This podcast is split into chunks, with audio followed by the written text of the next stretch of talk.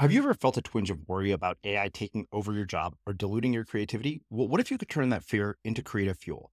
We've just published an amazing new ebook called The Four Keys to Success in an AI World. And this is more than just a guide, it's a deep exploration into the human skills that AI can't touch, the skills that are essential for standing out and thriving, no matter how much technology evolves. We're talking about real differentiators here like creativity, emotional intelligence, critical thinking, and much more. Inside, you'll find actionable insights and strategies to develop these skills, whether you're a creative person, a business person, or just simply someone who loves personal development. This isn't a story about tech taking over, it's a story of human creativity thriving alongside AI. Picture this AI as your creative co pilot, not just as a tool, but a collaborator that enhances your unique human skills. The Four Keys ebook will show you exactly how to do that and view AI in a new way that empowers you instead of overshadows you. Transform your creative potential today. Head over to unmistakablecreative.com slash four keys. Use the number four, K E Y S. That's unmistakablecreative.com slash four keys and download your free copy. It's about planning the long game. Creating a movement doesn't happen with just, just doing one talk. Mm-hmm. Creating a movement is a whole series of stories, ceremonies, symbols, and speeches, and, and over and over and over. It's the long game. And, um, um, and for me, it's been the long game. I'm going to stay committed to this. Uh, you know, presenting well is like my cause. And it's just been so fun to see the transformation in the space. I'm Srini Rao, and this is the Unmistakable Creative Podcast, where you get a window into the stories and insights of the most innovative and creative minds who've started movements, built thriving businesses, written best selling books, and created insanely interesting art. For more, check out our 500 episode archive at unmistakablecreative.com.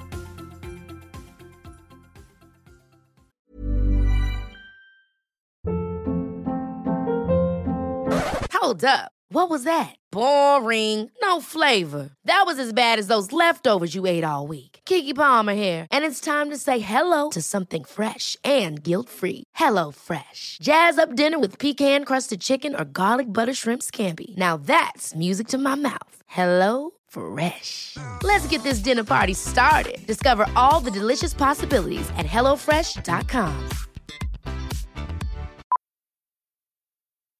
Millions of people have lost weight with personalized plans from Noom, like Evan, who can't stand salads and still lost 50 pounds. Salads, generally, for most people, are the easy button, right? For me, that wasn't an option. I never really was a salad guy. That's just not who I am. But Noom worked for me. Get your personalized plan today at Noom.com. Real Noom user compensated to provide their story. In four weeks, the typical Noom user can expect to lose one to two pounds per week. Individual results may vary.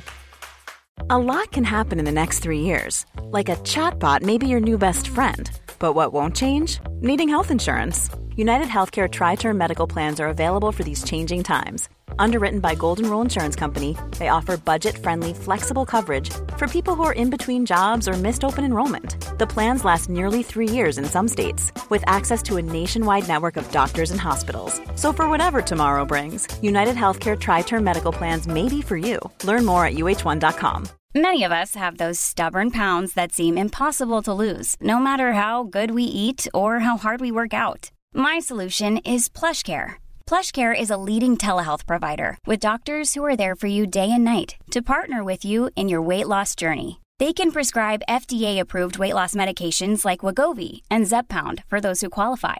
Plus, they accept most insurance plans. To get started, visit plushcare.com slash weight loss. That's plushcare.com slash weight loss.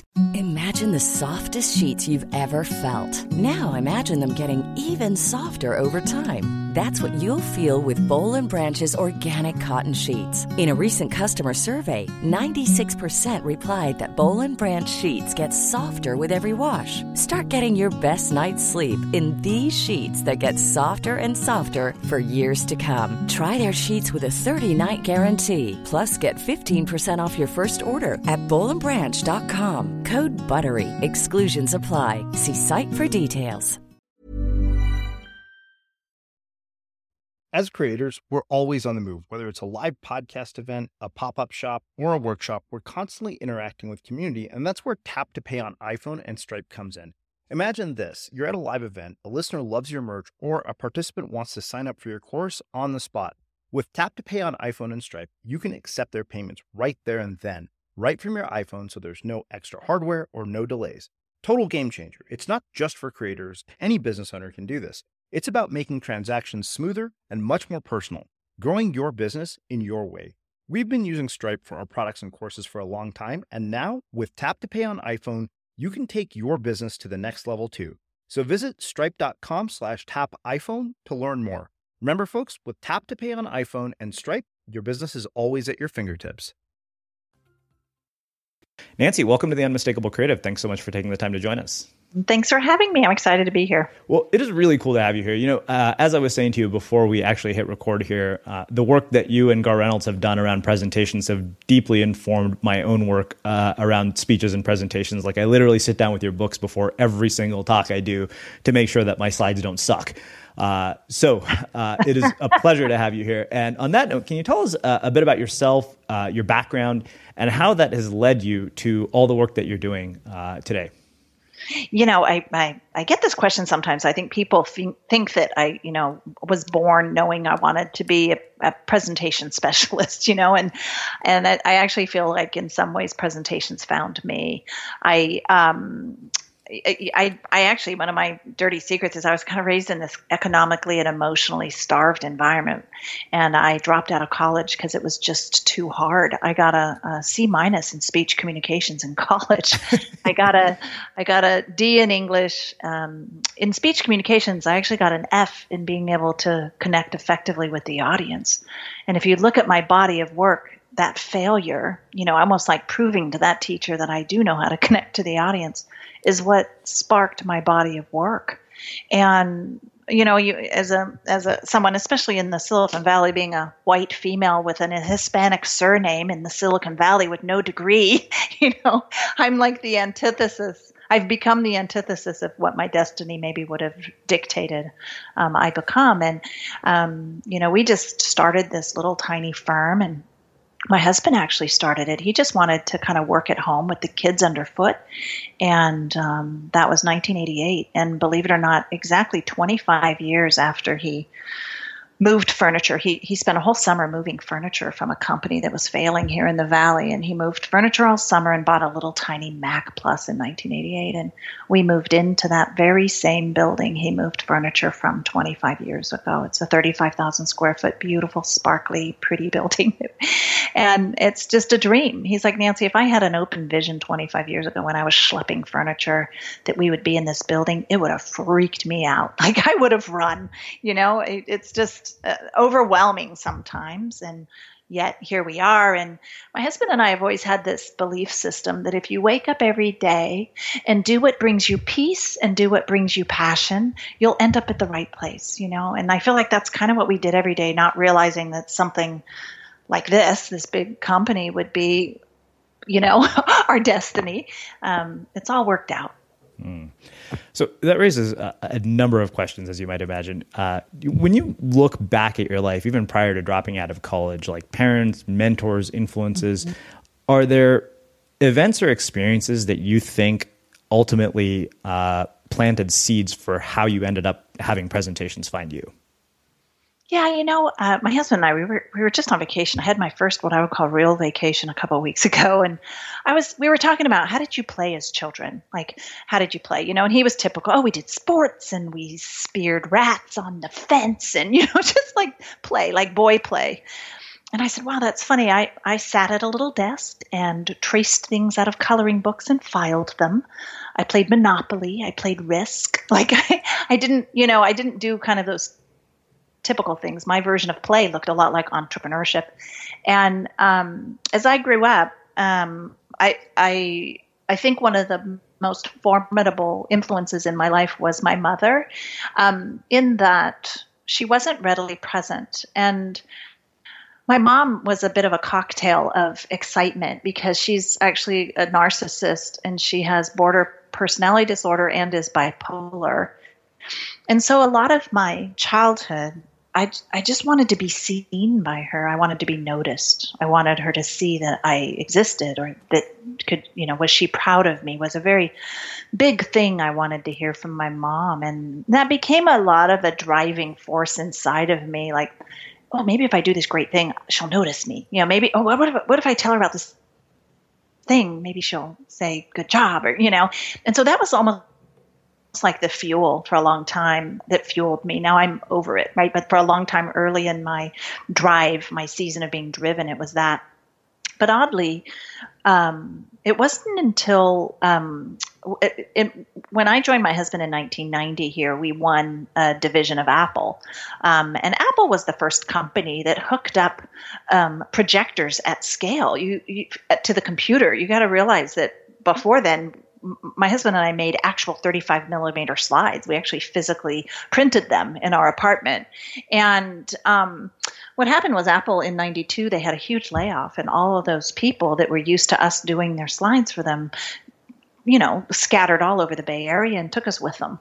And and the phone just kept ringing and ringing for presentations. We tried really hard to not be a presentation company. We did web and print and multimedia, and we tried to hide presentations. Mm-hmm. And um, and then the dot com crash happened, and everyone kept calling for their presentations. All the web, multimedia, print work went away. People kept calling for presentations, and I, at the same time, Jim Collins' book Good to Great came out. And he said, uh, if there's one thing you can do that you can be best in the world at, be passionate about, be profitable about, do that just that one thing be profitable. And that's what we did. So here it is. The economy's tanking. It's crashing. We decide to shutter three out of four of our services and focus on just one. Super counterintuitive move, but it was the best thing I ever did. And I just, I just think that there's moments in time that are tests, you know, where you test your heart, it tests your grit, and um, and I think I've had all of those, you know, and um, we just chose to focus on it because it was what the phone rang, and then by focusing on it, we became experts. So um, that's like how it happened as you tumble through time here. Mm-hmm. You know, one of the things that's really interesting is that you mentioned that you did terrible in speech and communication of all things. And now you've built this career and become sort of the go-to person for this very thing. Uh, what I think is really interesting, though, is the kind of identity transition that needs to occur yeah. internally in yeah. order to have that. I mean, that's significant. That's almost literally a 180 degree transition. Yeah. I'm wondering what enables that in a person and a human being. Yeah, I don't I don't know what it is because when you know my my poor kids, whenever they're it comes up and I go, oh, that reminds me of a story from my childhood. They'll always be like, Mom, we just we're not in the mood to be sad right now, you know. and I thought, how funny that that when people hear my story, they're like, "Why? How did you become what you are?" And I don't know why, but some people, when they go through hardship, they become victims. They feel like this is happening to me versus rising and saying, "Well, this is an interesting challenge," you know.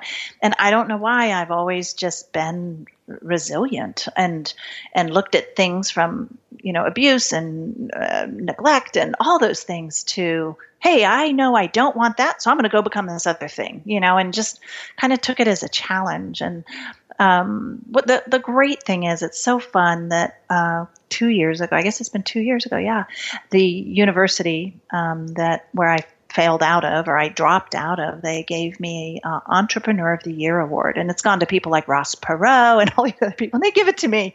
And I just thought, wow, that's like closure in my heart. Um, Cisco, my client, they paid for me to get an MBA from UCLA, so that hole that was in my heart, or that hole that would tell me every day, you have this void, you're a poser, you're faking, you know, those kinds of lies we tell ourselves that are, you know, we try to knock ourselves down, you know, these lies we tell ourselves, all those kind of lies got closed in my heart because of these things, these moments that happened to me that said, no, you you are the real deal. It doesn't matter that you didn't get a degree, you know. And then and then UCLA, um, Cisco swooped in with the UCLA um, MBA program, and I was just like, oh my god, I can't believe all this just happened. So it's been it's been uh, it's not. I mean, uh, life isn't all rosy, but I think life is what you make it, and I've always tried to. Uh, um, take everything as a as a fresh challenge and a new thing to learn and overcome.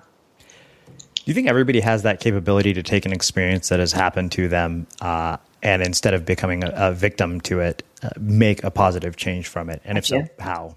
I do. I think it's just a choice and a mindset. You know, my husband was diagnosed with cancer, and now we've tried to cure it three times. But we have we're we're so excited about life. We don't, you know, not that we don't care, but it's like how you know we could hole away in the fetal position and cry under our pillow, or live life to its fullest, you know, and I, I, we, you know, we've had hard things happen and we've had glorious things happen. And we just try to be fully present every day and and not and and not take on a pitiful self-focused narcissistic mindset and um, work hard at making sure we understand that in every obstacle is an opportunity.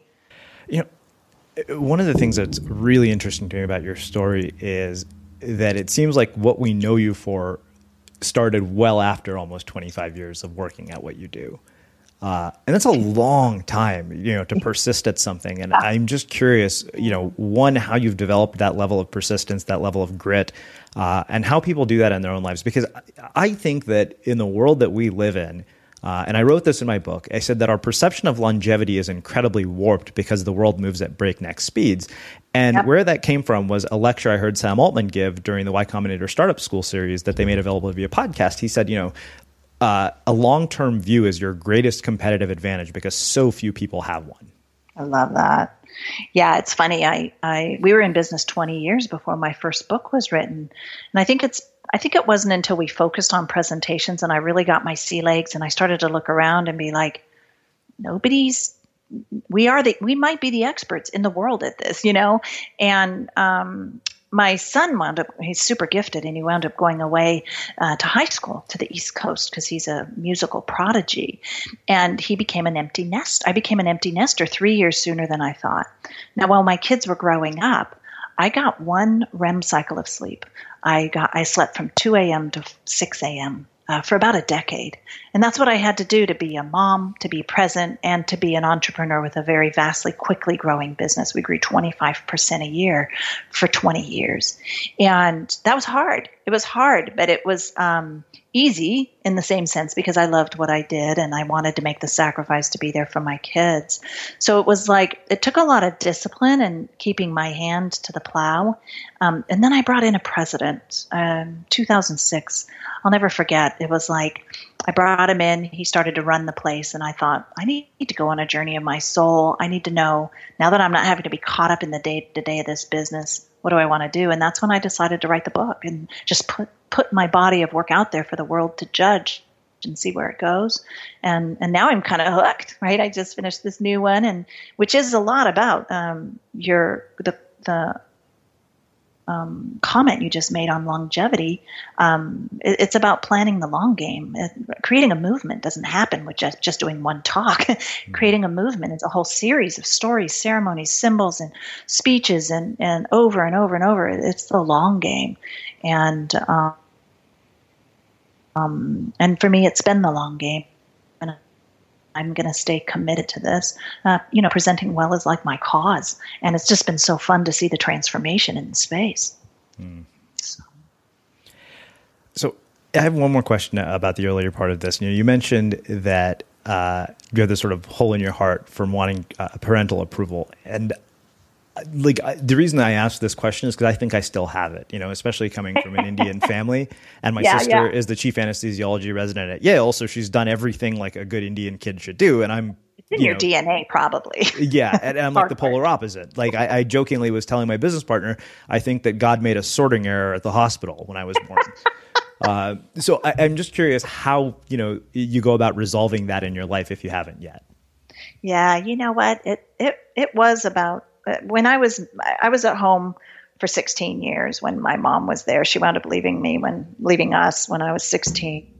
When I was celebrating my 16 year anniversary, I realized, wait a minute, I've been away from my mom as long as I was with her. How long how long does it take you to get over this, right? And I made a decision that I'm just going to be over it and realize, just accept, just be like, I will never hear the words I long to hear from my mom. And I just, I kind of moved on. And then it was uh, 18 months ago, my girlfriend gave me a book, and I can't ever remember the title, but the subtitle is Healing for Daughters of Narcissistic Mothers. And it was a 30, yeah, it, there's a book, and there's a 33 uh, question list. And if you get anywhere from five to higher, your your mom's a narcissist. And my mom, all three of my sisters, it was like I was 32, one sister was 31, and the other said 33. You know, so we're like, oh, clearly we were raised by a narcissist. And one of the exercises they say you should do in the book is to visualize your mother as a child and pull your mother on your lap. It's this whole like woo woo woo, you know, kind of thing.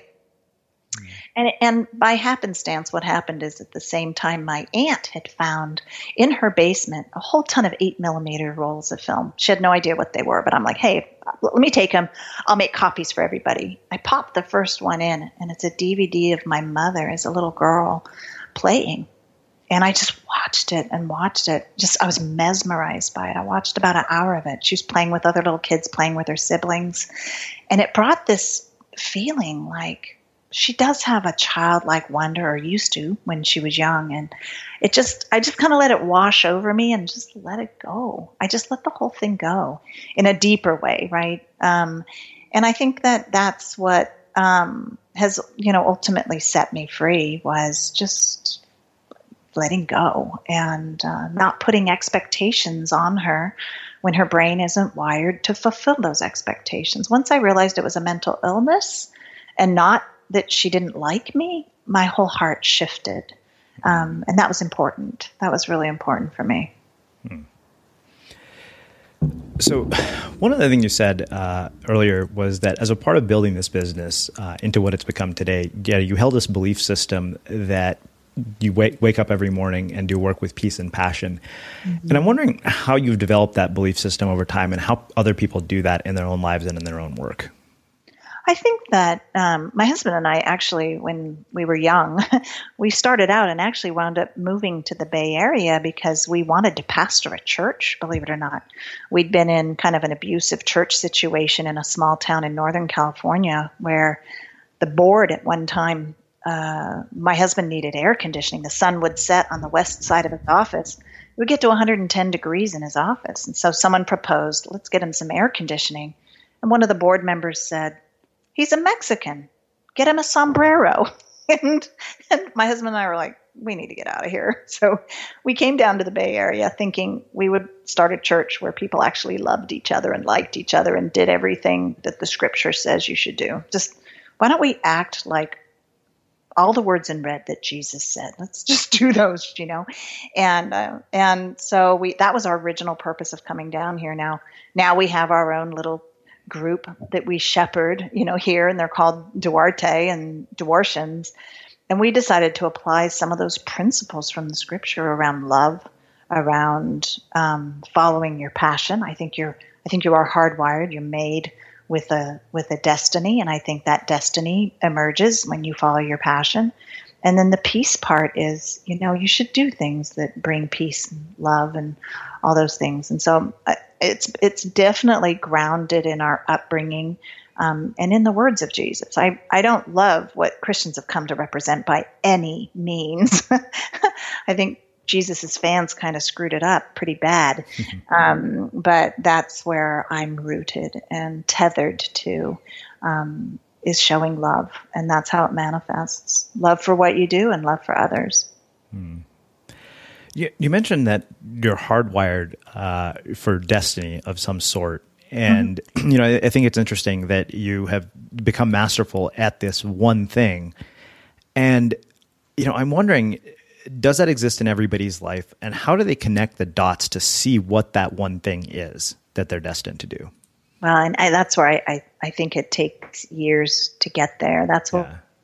why I, like, I do like to say just wake up each day do what brings you peace and passion. So, like my son, he's an interesting example of this guy who's just he was a cl- classically trained composer. He writes these beautiful classical music, decided that that for him is sacred and he didn't want to do that as his profession. So he's taught himself how to be a mechanical engineer and now he's making heart valves. like but what he does is he stays up till midnight every night and he's a hobby. He's doing his hobby, which is, believe it or not, building scale steam engines. He orders in the prints from the 1800s and builds these intricate steam engines. Why does he love that? I don't know. Like, am I ever going to bug him for doing this thing he's passionate about? No, because that hobby led him to enter, even though he's a composer, he's entering into organization at an engineer level. like how impossible is that? If he hadn't followed this passion, it's shaping who he becomes and, and what his craft is. You know what I mean? I don't mm. think he would have said, I want to make heart valves, but he he's doing what he's passionate about, which is this obscure little hobby and it op- it's opening up doors for him in a way that are, are unprecedented. You know what I mean? Mm-hmm. So I think that that's what I mean. I don't. I think sometimes we can try. I can see the future pretty clearly. I'm a bit of a seer in the sense that I get an intuitive sense that my organization needs to be at a different place in the future. 18 months out, we need to look like this. We need to be doing these activities. We need to offer these services. I can just tell, right? Being the leader for so long, I can actually see a little bit of the future. But if I were to say, in 20 years, I know for sure that this is my destiny, um, I think you have to take it one day at a time, or that could become frustrating. And it's a little bit about, you know, what Illuminate's about. There was a whole body of work we did around that, this sense of if your organization is like an epic length tale that transcends leaders and and everything what is that thing what is that purposeful thing that that stays in place no matter no matter who, where you go or what you become. And um, so we want to release that as possibly the next um, book. So we're building out that kind of purpose that would lead you to your destiny kind of a piece. Mm. Um, and, and, and that'll be coming.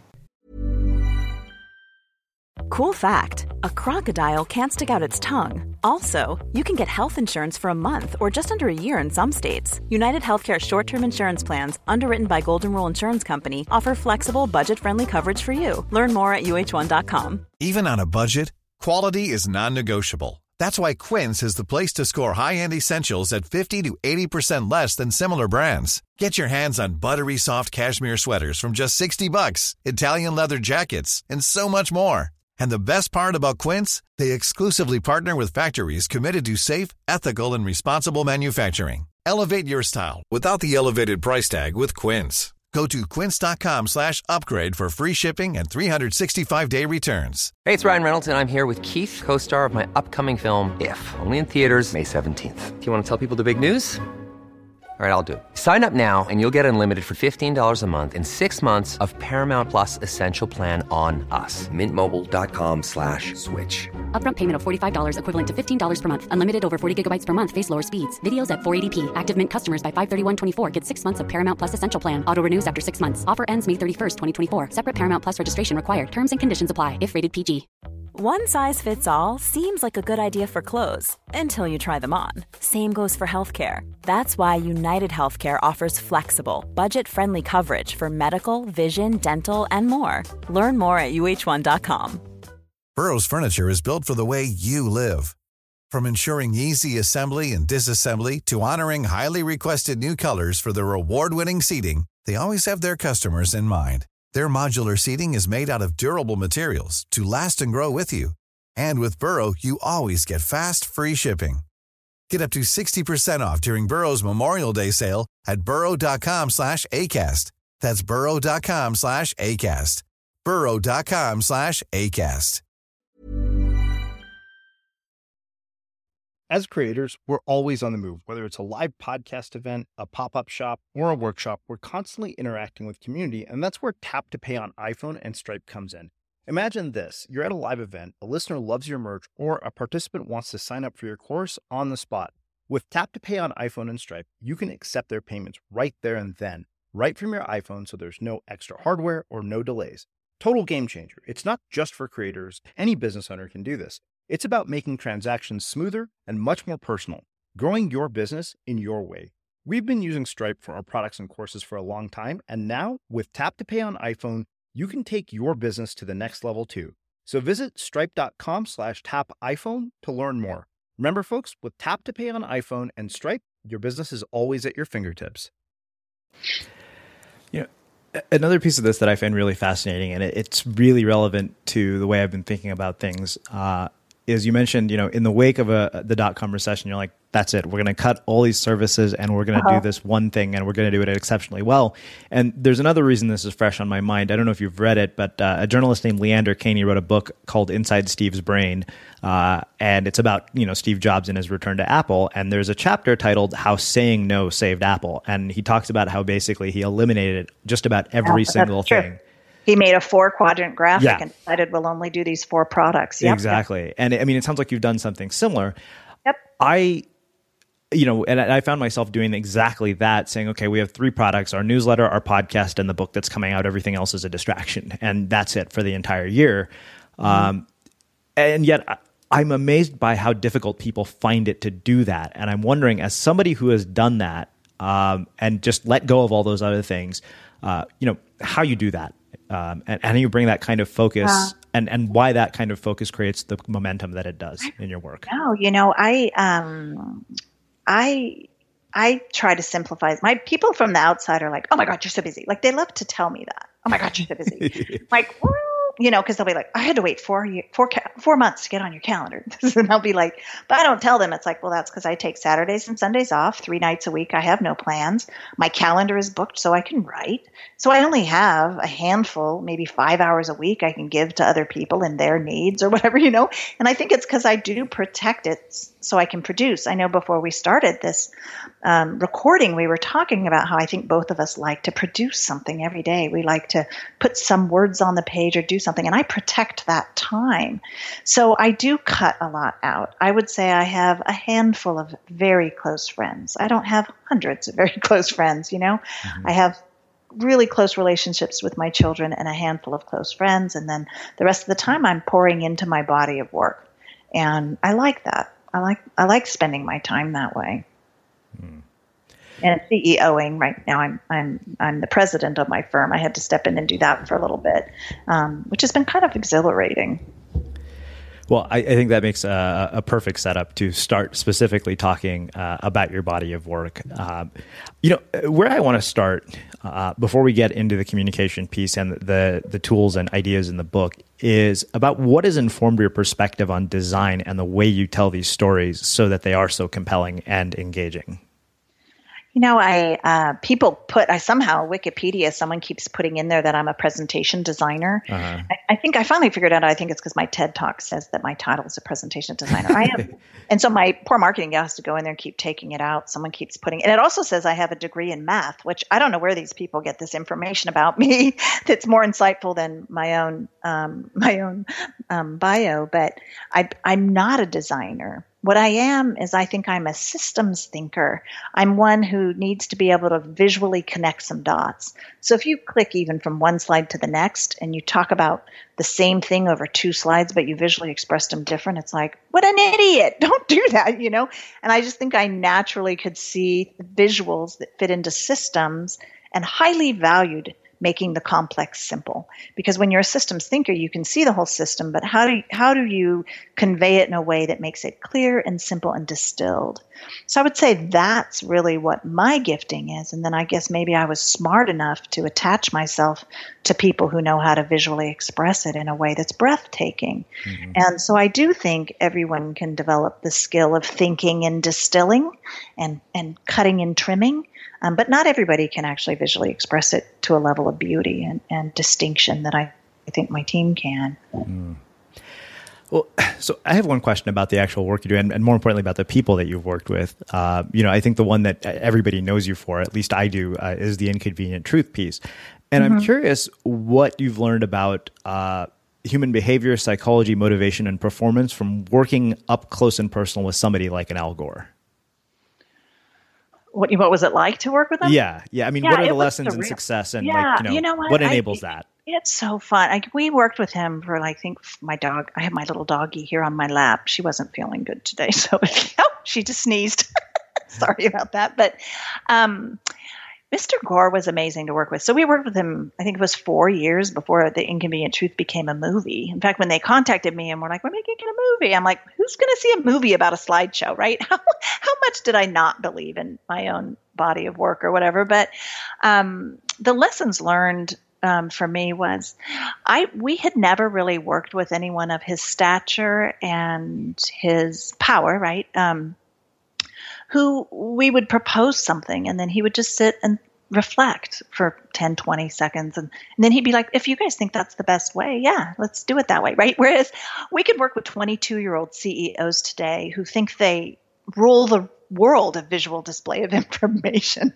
Like you know it was it was just really telling how um, thoughtful and how much he deferred how much he deferred um, to us for our professional um, insights, and um, and that was a real honor. And and I also think I short sold. You know, my whole my whole um, insight about well, who wants to see a movie about a slideshow that was so short-sighted because here i'd spent so many years building up the perception of what a slide, great slideshow could do and i didn't even believe myself that um, that this would work and and just the fact that he traveled around the world creating a groundswell like a lot of people don't realize that he did travel for like four years like i was saying.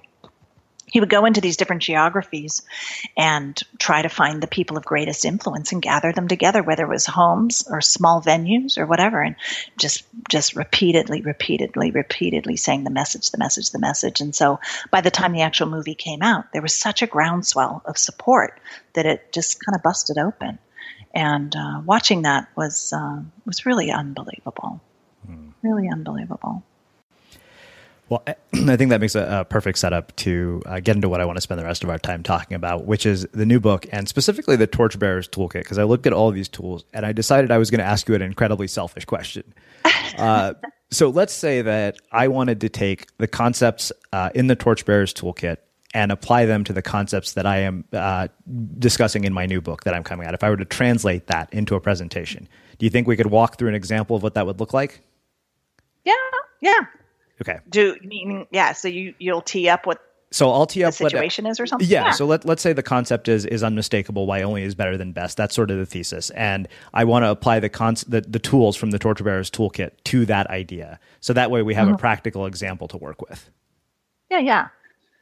So, um, d- dep- so what this book is about is about taking uh, uh, innovation and um, t- like which would be maybe your book, mm-hmm. and turning it into a movement. Like, how do you build the momentum and how do you actually see it executed? And so, let's say you were trying to create a, a, a a movement around something that's unmistakable.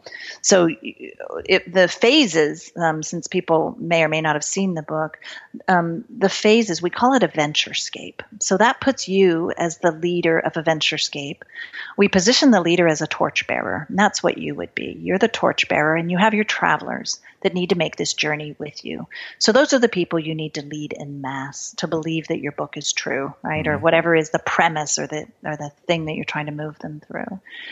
So the your travelers are going to go through a five-step process. They need to understand the dream, then they're going to which is like your moment of inspiration, and then they're going to make a leap. They're going to make a moment of decision.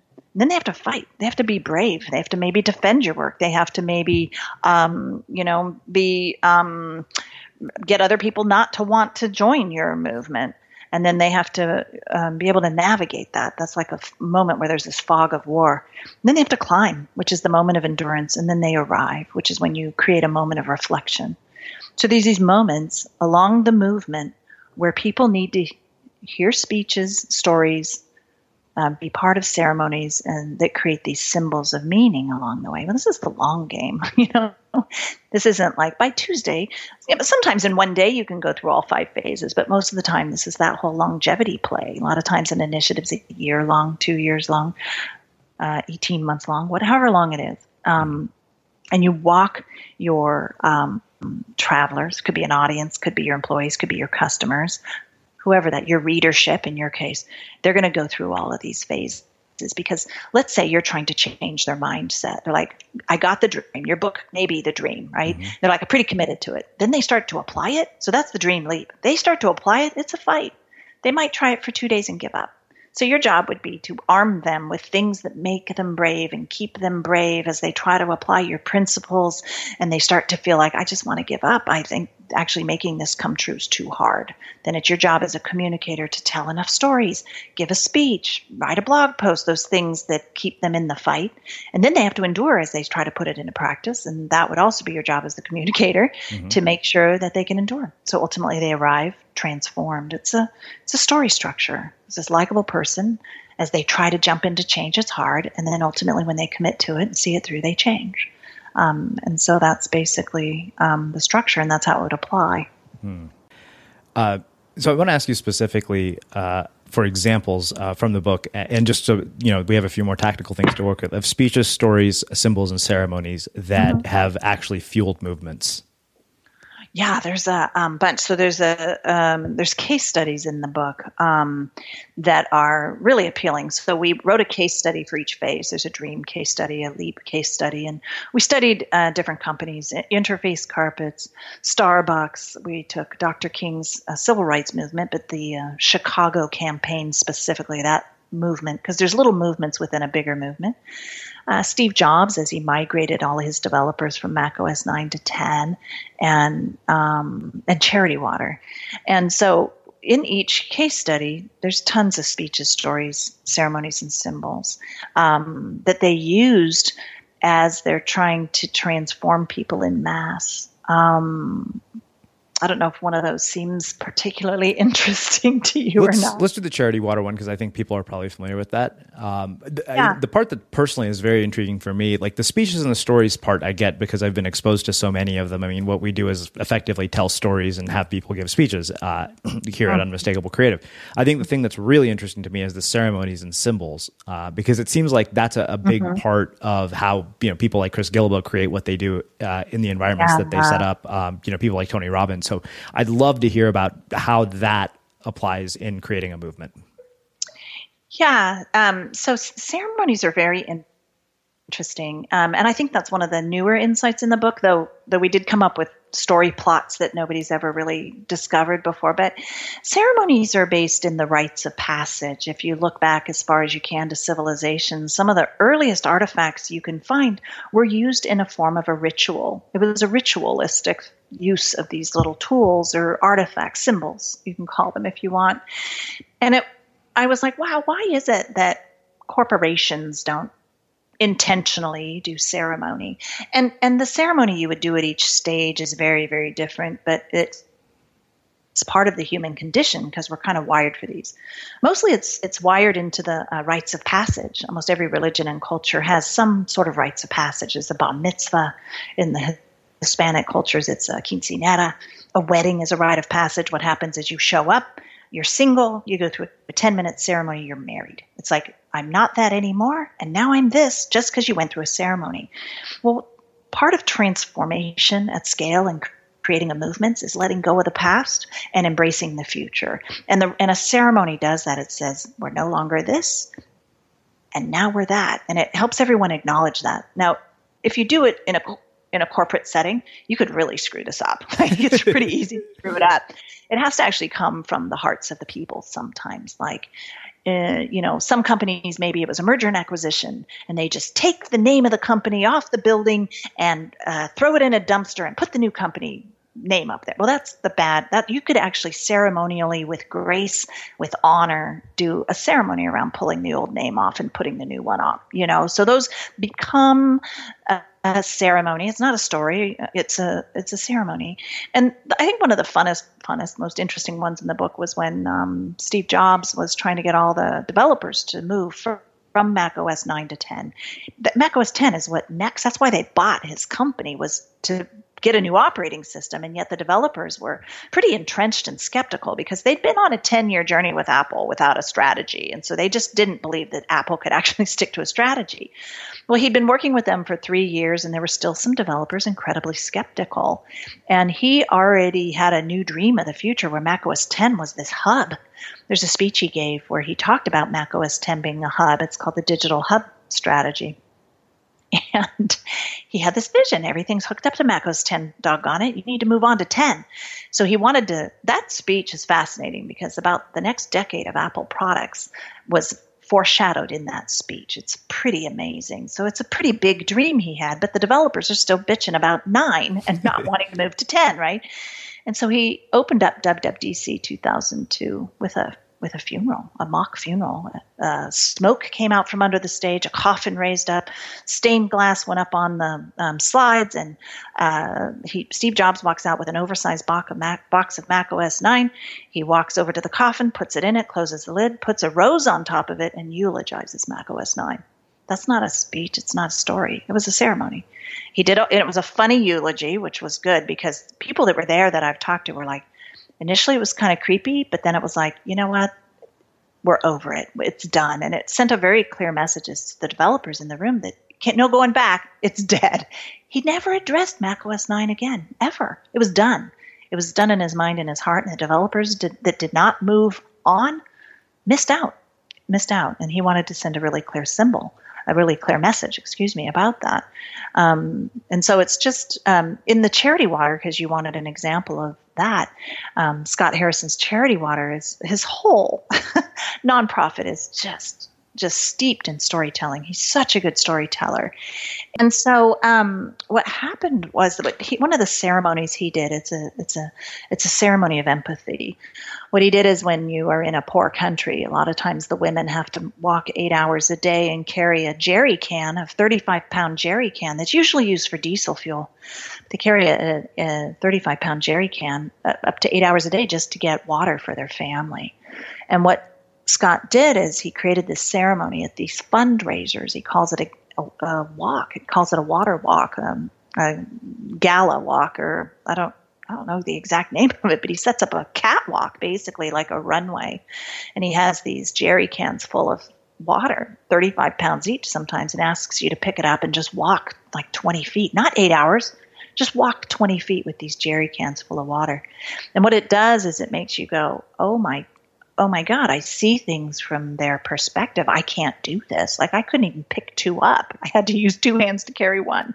And then I went and hired a trainer to help me. But that is a ceremony. That's an immersive ceremony.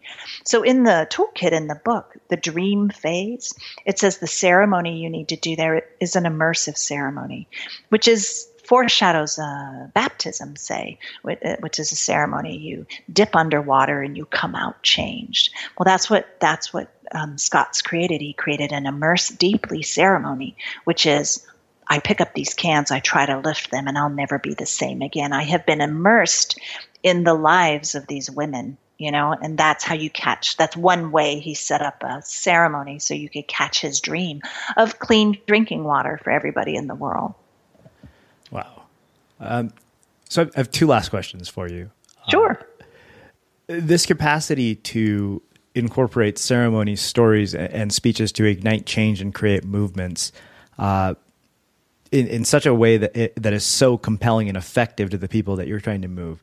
Do you think that that can be learned and developed? And do you think there are people that are just inherently good at it naturally without even knowing what they're doing? And if you can develop it, um, you know, what have you seen as patterns in people who have evolved in that? I, I, think there's some people that are naturals at it, and I feel like the case studies in, in the book were were definitely people who are natural at it.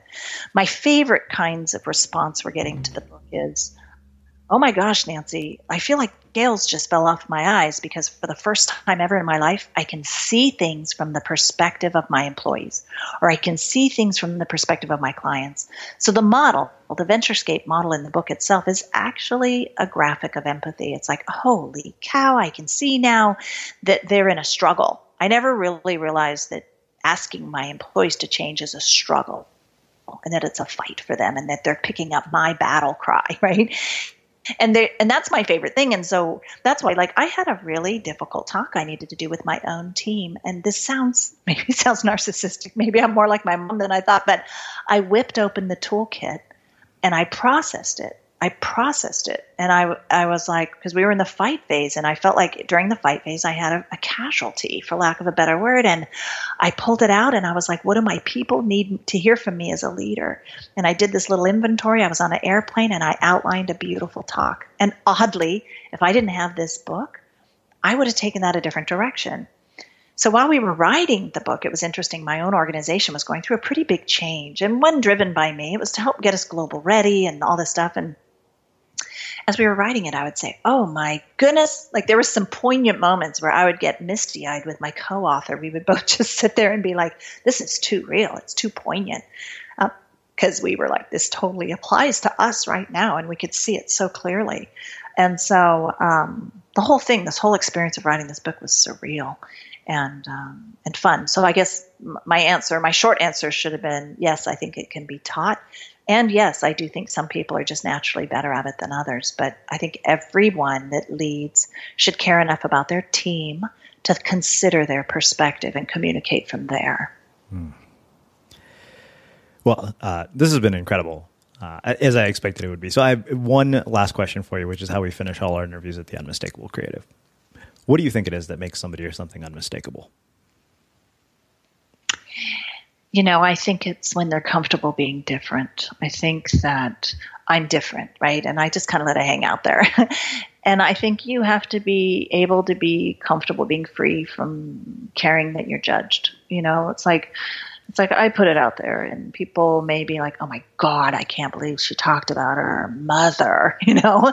And it's like, you know what? It shaped me. It's what made me unmistakable, and and um, that's what I think it would be. I think just don't don't care that people may judge, and uh, and be comfortable being different. Hmm. Well, uh, this has been really phenomenal, and uh, I really appreciate you taking the time to join us and share your insights and your, your story with our listeners. I will probably be playing this interview a hundred times every time I prepare, every time I prepare for a presentation, much like I do with yours and Garr's books. I'll probably listen to this interview. Oh, you've been so good. This was a blast. Awesome. And for everybody listening, I will link up everything that Nancy had mentioned in the show notes, and we will wrap the show with that. Imagine the softest sheets you've ever felt. Now imagine them getting even softer over time. That's what you'll feel with Bowl and Branch's organic cotton sheets. In a recent customer survey, 96% replied that Bowl and Branch sheets get softer with every wash. Start getting your best night's sleep in these sheets that get softer and softer for years to come. Try their sheets with a 30-night guarantee. Plus, get 15% off your first order at bowlandbranch.com. Code BUTTERY. Exclusions apply. See site for details.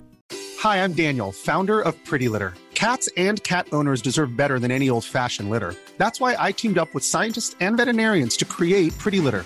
Its innovative crystal formula has superior odor control and weighs up to 80% less than clay litter. Pretty Litter even monitors health by changing colors to help detect early signs of potential illness. It's the world's smartest kitty litter. Go to prettylitter.com and use code ACAST for 20% off your first order and a free cat toy. Terms and conditions apply. See site for details. Hey, it's Paige DeSorbo from Giggly Squad. High quality fashion without the price tag? Say hello to Quince. I'm snagging high end essentials like cozy cashmere sweaters, sleek leather jackets, fine jewelry, and so much more. With Quince being 50 to 80% less than similar brands and they partner with factories that prioritize safe ethical and responsible manufacturing i love that luxury quality within reach. Go to quince.com slash style to get free shipping and 365 day returns on your next order. quince.com slash style. Ever catch yourself eating the same flavorless dinner three days in a row? Dreaming of something better? Well hello fresh is your guilt-free dream come true baby. It's me Gigi Palmer. Let's wake up those taste buds with hot, juicy pecan crusted chicken or garlic butter shrimp scampi. Mm. Hello Fresh. Stop dreaming of all the delicious possibilities and dig in at HelloFresh.com. Let's get this dinner party started. Mom deserves the best, and there's no better place to shop for Mother's Day than Whole Foods Market. They're your destination for unbeatable savings, from premium gifts to show-stopping flowers and irresistible desserts. Start by saving 33% with Prime on all body care and candles. Then get a 15-stem bunch of tulips for just $9.99 each with Prime. Round out Mom's menu with festive rosé, irresistible berry chantilly cake, and more special treats. Come celebrate Mother's Day at Whole Foods Market. Imagine the softest sheets you've ever felt. Now imagine them getting even softer over time. That's what you'll feel with Bowl and Branch's organic cotton sheets. In a recent customer survey, 96% replied that Bowl and Branch sheets get softer with every wash. Start getting your best night's sleep in these sheets that get softer and softer for years to come. Try their sheets with a 30-night guarantee. Plus, get 15% off your first order at bowlandbranch.com. Code BUTTERY. Exclusions apply. See site for details. Have you ever felt a twinge of worry about AI taking over your job or diluting your creativity? Well, what if you could turn that fear into creative fuel? We've just published an amazing new ebook called The Four Keys to Success in an AI World. And this is more than just a guide, it's a deep exploration into the human skills that AI can't touch, the skills that are essential for standing out and thriving, no matter how much technology evolves. We're talking about real differentiators here like creativity, emotional intelligence, critical thinking, and much more. Inside, you'll find actionable insights and strategies to develop these skills, whether you're a creative person, a business person, or just simply someone who loves personal development. This isn't a story about tech taking over, it's a story of human creativity thriving alongside AI. Picture this AI as your creative co pilot, not just as a tool, but a collaborator that enhances your unique human skills. The Four Keys ebook will show you exactly how to do that and view AI in a new way that empowers you instead of overshadows you. Transform your creative potential today. Head over to unmistakablecreative.com slash four keys. Use the number four, K E Y S. That's unmistakablecreative.com slash four keys and download your free copy.